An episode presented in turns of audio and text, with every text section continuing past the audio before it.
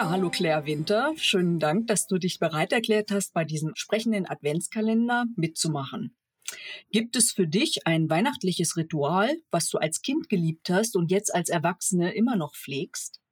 Also ich fand als Kind immer ganz toll, dass wir den geschmückten Tannenbaum erst sehen durften, wenn Weihnachten war. Wir mussten vor der Tür warten und dann wurde so ein Glöckchen äh, wurde geklingelt und äh, dann durften wir rein. Und ich fand immer diesen Moment, diese Atmosphäre, wenn man in den Raum kommt und dieser Weihnachtsbaum, der geschmückt ist mit den Geschenken. Und also das war für mich atmosphärisch ein ganz äh, toller Augenblick und den liebe ich immer. Ja, das stimmt.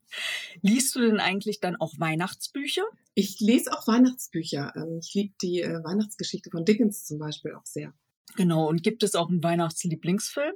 Oh, Nee, das könnte ich gar nicht sagen. Ich überlege gerade, es gibt so viele Weihnachtsfilme. Es gibt einen mit Cary Grant und da fällt mir jetzt tatsächlich nicht der Titel ein, den ich sehr, sehr liebe. Aber ähm, einen besonderen Film habe ich jetzt nicht im Kopf. Und wenn Weihnachten ist, hört man ja meistens auch eine bestimmte Art von Musik.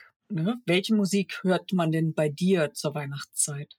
Also wir hören auch äh, bei uns in der Familie ganz äh, klassisch äh, Weihnachtslieder, ja, manchmal auch ein bisschen mit, mit Jazz gemischt, ja, aber eigentlich so diese ganz klassische Weihnachtsplatte, ähm, die, glaube ich, in allen Familien existiert, ähm, beziehungsweise jetzt ist es ja keine Platte mehr, sondern ähm, es war in meiner Kindheit so inzwischen eine CD ähm, mit ähm, Stille Nacht, Heilige Nacht, O Tannenbaum, den ganzen Klassikern. Wenn du eine Weihnachtskurzgeschichte schreiben solltest, ne?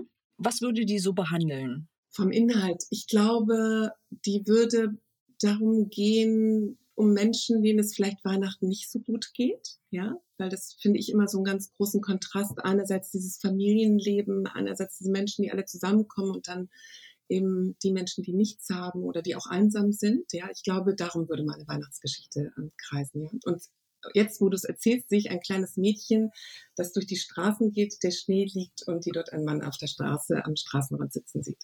Genau. Hast du noch einen Lesetipp für uns? Für Weihnachten jetzt? Ja. Für, ähm, für ganze.